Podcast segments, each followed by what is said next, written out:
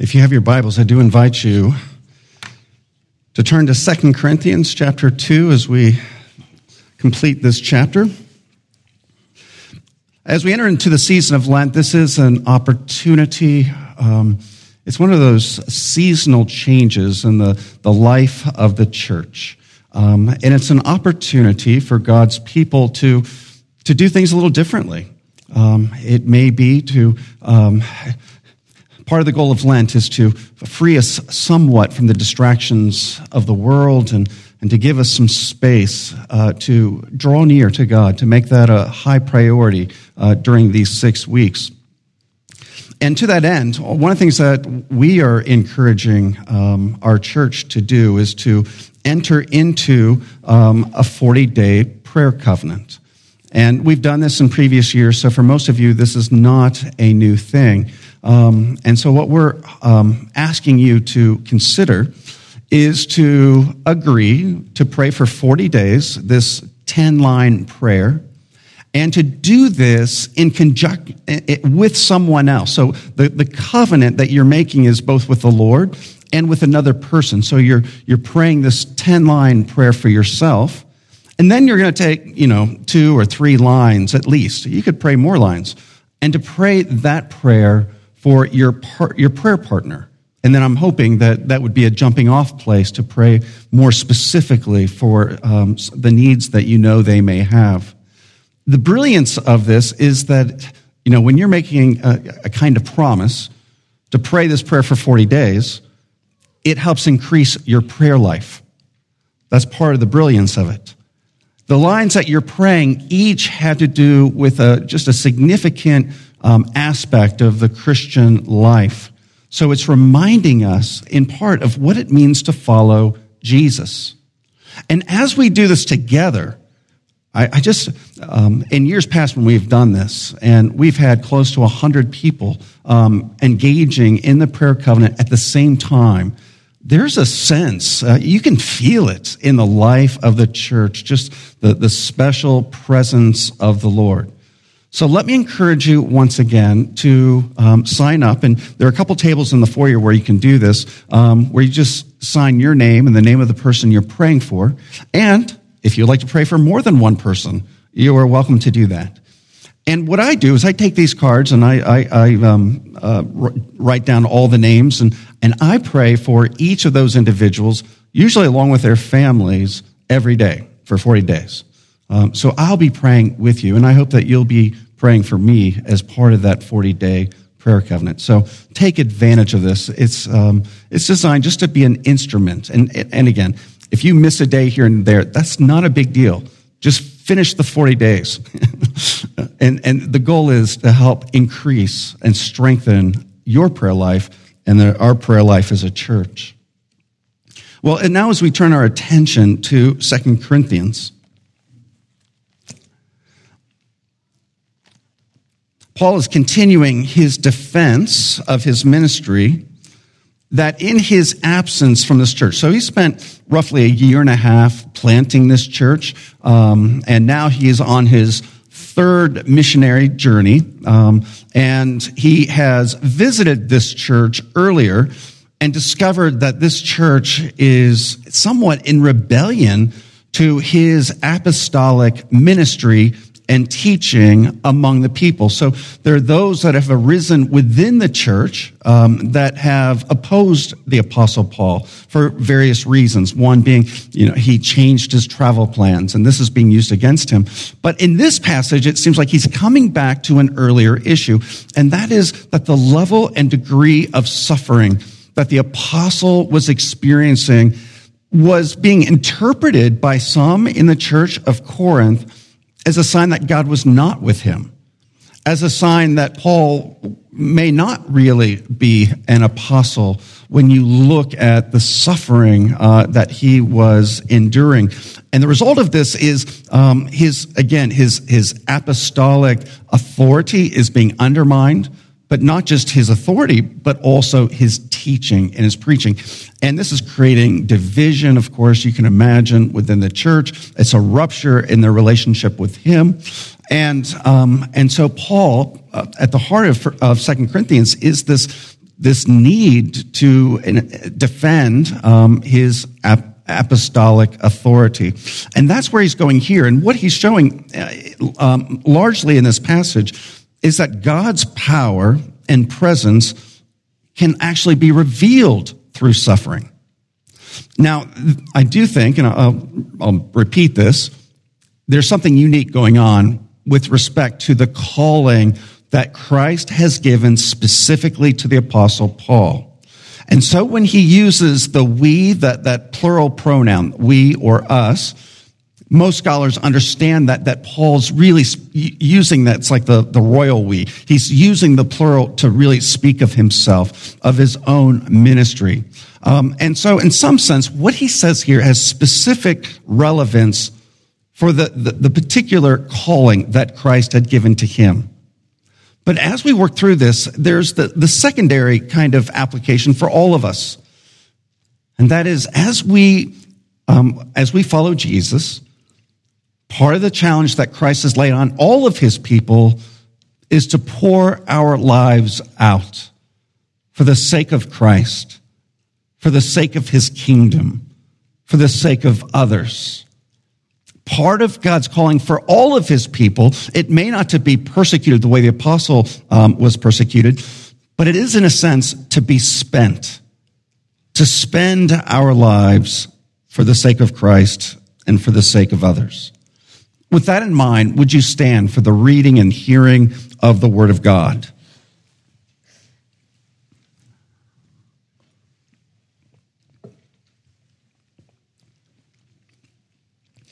This is 2 Corinthians chapter 2, verses 12 through 17.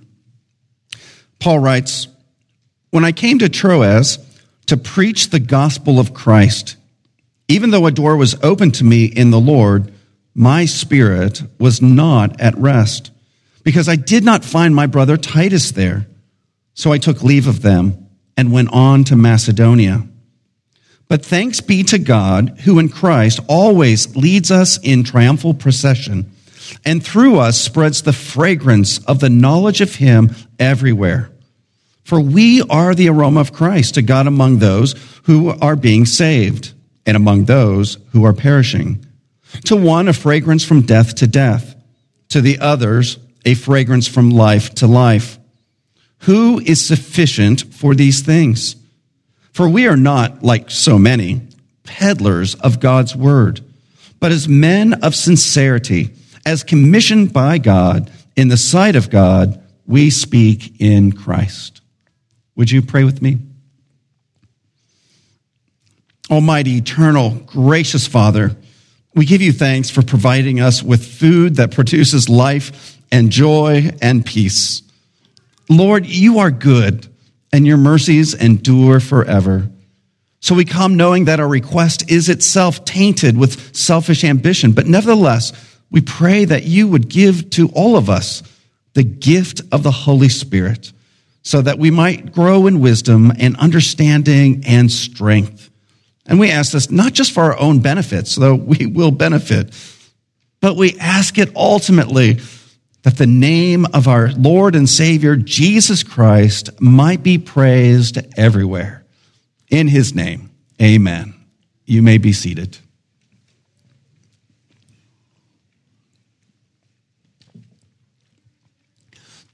The apostle begins in verses 12 and 13 by once again expressing his deep concern for the Corinthians.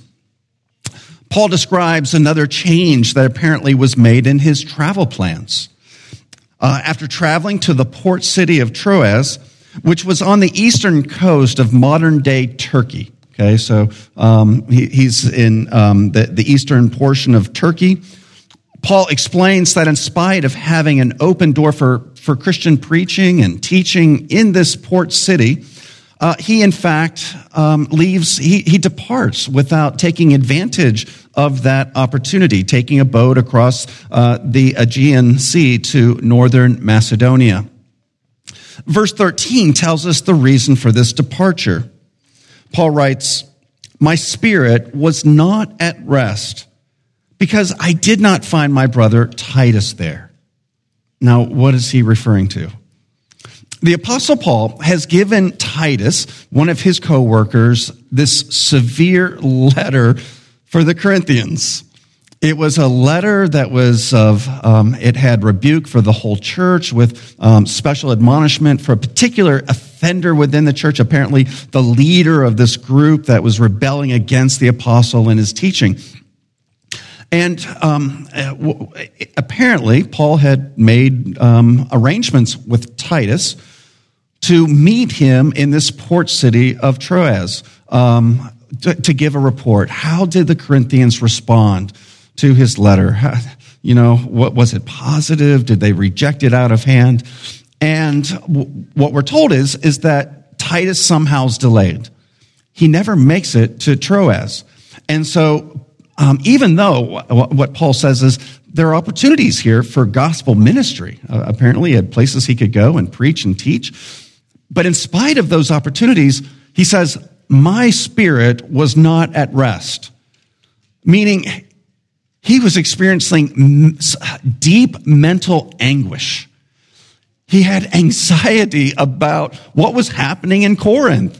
He, didn't know. And because of the mental anguish that he was experiencing, he couldn't stay and continue with his ministry there. And so he, he travels across the Aegean Sea to northern Macedonia, which would have been part of the travel uh, route that Titus would have taken to meet with the apostle. And so um, Paul uh, is troubled in his spirit. And he can talk in other places about rejoicing. He can talk about his joy in the Lord. Um, and in fact, in verse 14, he talks about his gratitude uh, for God. But this does not take away from the reality that Paul also experienced deep um, mental anguish. You know, you, you, can imagine what he's describing here is, is I can't sleep. I, I can't, I, I've lost my appetite. I can't even conduct gospel ministry until I know what's happening. How, how is the church at Corinth doing? How are they responding to this letter? It's worth noting um, and pointing out that Paul counts this mental anguish as one of the great ways in which he suffered on behalf of Christ and the gospel. Uh, just turning over to chapter 11, Paul works through a litany of ways in which he was called to suffer on behalf of Christ and, and the gospel. And then in verse 28, he concludes this litany, this long list of, of amazing uh, persecution and suffering with these words. He says, and apart from other things, there is the daily pressure on me of my anxiety for all the churches. He connects his experience of just this, this personal um, uh, worry. You know, you call it worry, call it concern. And we might say, well, that's unspiritual. And sometimes we're tempted to place, you know, the great saints on this kind of pedestal where they never experience deep doubts or they never experience this kind of anxiety, perhaps leading to depression. Um, but not so. The Apostle Paul was a godly man, and he nevertheless experiences great mental anguish. And, and this is actually encouraging in, in this sense that we may not be called to experience, you know, imprisonment, uh, stoning the way the apostle was. He was beaten with the, the cat of nine tails you know, the lashes, 40 lashes minus one on, on three occasions. Uh, he was beaten with rods. Um, you know, he went without uh, uh, food for times. He's shipwrecked and so forth. We may never experience those kinds of um, uh, uh, persecution or suffering, but most of us who are following Christ, we will we will be um, called to experience this kind of suffering, this kind of deep concern that wells up for that good friend who you see, you, you were raised with, and, and they followed Christ, and, and then suddenly they're making this shift in their life where they're just, you know, caught up in, in the, stream of, of the world, and, and you can see that they, they're departing, they're, they're making this detour away from, from following Christ. And your soul, your heart goes out to them. It may be a loved one, it may be a spouse, it may be um, a child, it could be a nephew, a niece we so often, as we follow Christ and we long for the good of others and our relationship with them, um, we experience this same kind of anguish. And, and what Paul is also showing us, this is um, in some ways part of our calling. This is something you can't avoid. This is something that you will experience if you are yourselves seeking to serve Christ. Paul then moves to reiterate his central point. That is, that God's power, actually, his presence, are, are revealed through our suffering uh, when we suffer out of faith, out of our commitment and devotion to Christ. Paul makes this point when he describes how he is led by Christ in triumphal possess- uh, procession. Verse 14.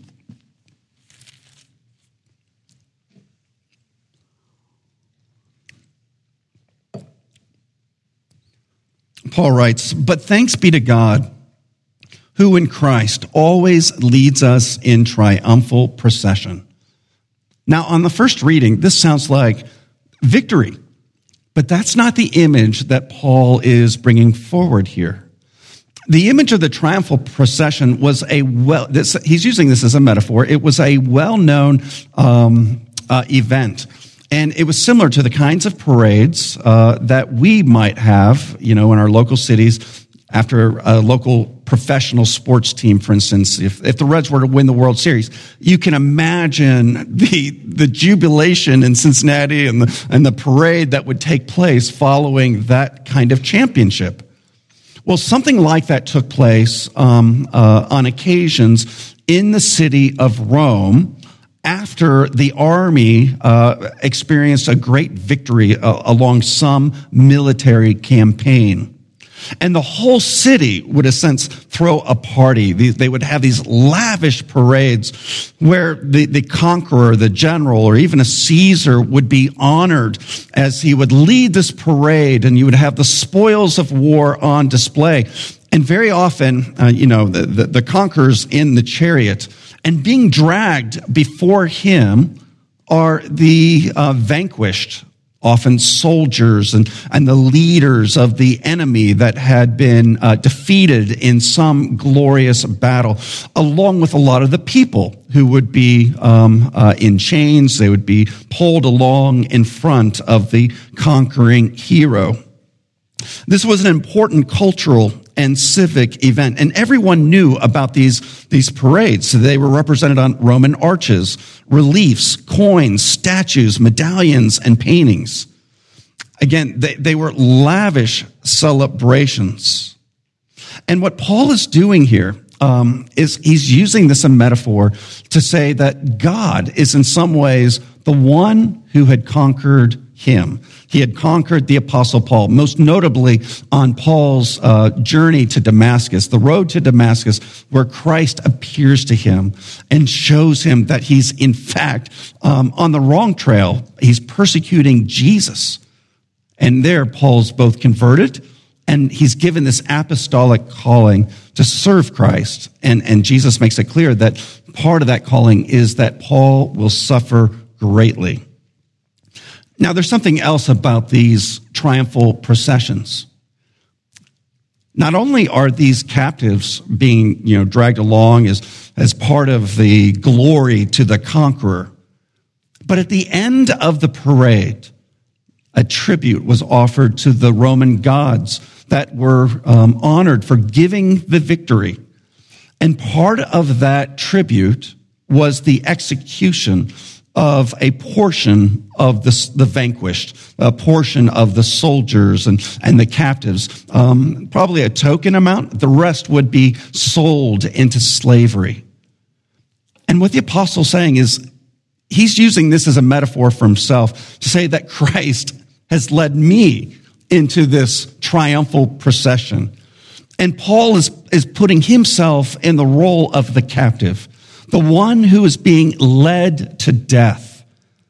And he's saying, and he's, he's saying, this is, this is part of, you know, to you Corinthians, this is actually part of my calling.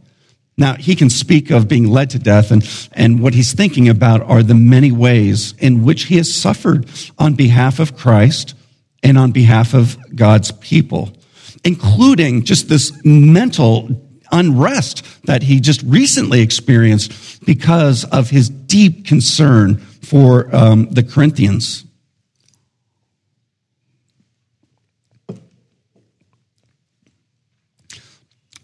Paul considers his life as over for the sake of following Jesus, for the sake of bringing glory and honor to him.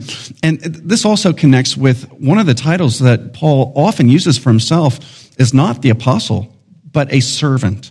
Now that word servant can also be, uh, you know, can be translated slave. Literally, Paul regularly refers to himself as a slave of Christ. And the reason Paul can introduce this, this metaphor with a note of thanksgiving is because he recognizes that his life of service and suffering is being used to spread the knowledge of Christ like an aroma or a fragrance everywhere.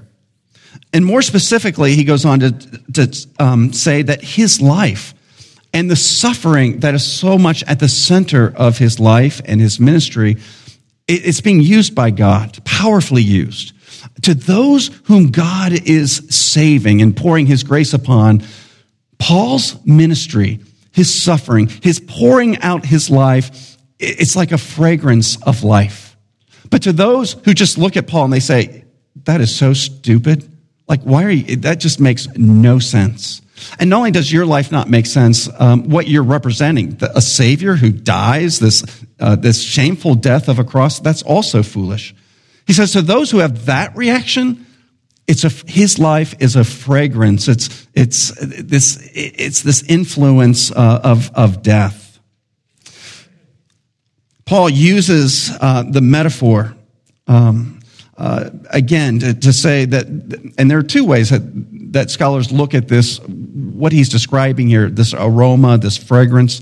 One way is along these parades, it was also quite common, it was part of the practice for incense to be spread as the parade is coming through the town, uh, through the, making its way through the city. And you can imagine for those captives, that incense is the smell of death for those who are, you know, celebrating their, their generals and their, you know, their, their conquering heroes, um, it, it's the smell of life. And there's a second way this could be used, and that is Paul could be also referring to the aroma that flowed from the sacrifices, especially the sacrifices that the Jews offered um, all the way uh, through this temple period and you would smell the, the roasting of the uh, of live beasts and and um, and it was the aroma of a sacrifice being offered as an atonement on behalf of the people. In either way, whichever direction he's thinking, and maybe he's thinking, you know, both ways, Paul is using that metaphor to say, actually, my suffering, it, it, it, it's creating it's spreading the knowledge of Christ like the, the fragrance of the incense, like the aroma of a sacrifice. And my suffering is actually helping people um, understand all the better the suffering of Jesus, to understand all the more that it points back to his suffering and ultimately his death on the cross. Now, Paul understands uh, that no one in their own strength or flowing out of their fleshly desires wants you know, you know, desires to be part of this triumphal procession of Christ, which calls for great suffering in their lives.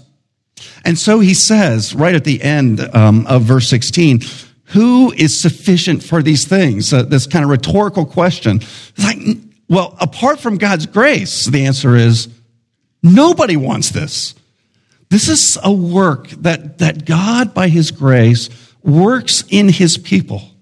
So that when God's people are willing to pour themselves out, when they are willing to be spent, not for their own sake or their own pleasure and their own benefit, but for the sake and benefit of others, He says this, this is a sign of God's grace because in our own flesh, no one is sufficient for this. Paul continues then into verse 17. And, and he says, given uh, the tenor of his apostolic calling, a, a calling that included much suffering, he wants the Corinthians to know that he is not a fraud, as some were suggesting. Indeed, Paul says in verse 17, he was not a peddler of God's word.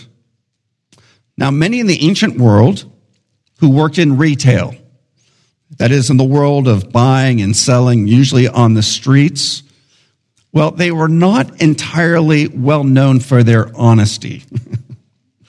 this was the ancient world very often, this was a buyer beware society. And, so um, when Paul uses this word peddler, this had very negative connotations. It, it, was a reference to the dishonest business practices that was unfortunately um, characteristic of many in the ancient world, where they would use, you know, false weights, or or they would misrepresent the items that they were selling, or you know, they would make them out to be far more valuable than they actually were, and so forth. That's what a peddler would do in some sense, um, they were fraudulent. And what Paul is saying is, in my own ministry, my ministry of teaching and preaching the word, that I am not a peddler. Um, I am not dishonestly representing myself. And he's backing it up then. And he's saying, actually, this is where my suffering comes in. I, am not getting any benefit out of my ministry, if you understand what I'm saying. And furthermore, with respect to the Corinthians, Paul did, would not even take payment from them to avoid the charge of potentially, you know, um, uh, using his authority, his ministry of the word to self enrich himself. In order to avoid the charge, he refuses payment uh, from the Corinthians. And so Paul can say that his ministry is sincere, that it is conducted in the sight of God. Paul says his conscience um, is, and his ministry is under the, God's watchful presence in everything he does. You know, he does it under um, the face of God. And the result of this is that he is striving for a very high standard in his ministry and in his motives. And what Paul says here is so relevant to today. He's saying for, he's saying this isn't, it shouldn't just be true for him, of course. It should be true of all of, of Christ's followers, all those who are seeking to serve and minister in the name of Jesus, but especially so for leaders within the church and within Christian ministry. And that is, there should be consistency between the message and the man or woman. There should be consistency uh, so that your, your walk matches your talk. Um, and, and what he's saying is this is a high value for me. That as I minister, I am not as, you know, now Paul's not a perfectionist. He's not saying I'm sinless or that we're required to be sinless. But he is saying this is a high value for me to be consistent, that the message and the man are um, uh, uh, as consistent as possible.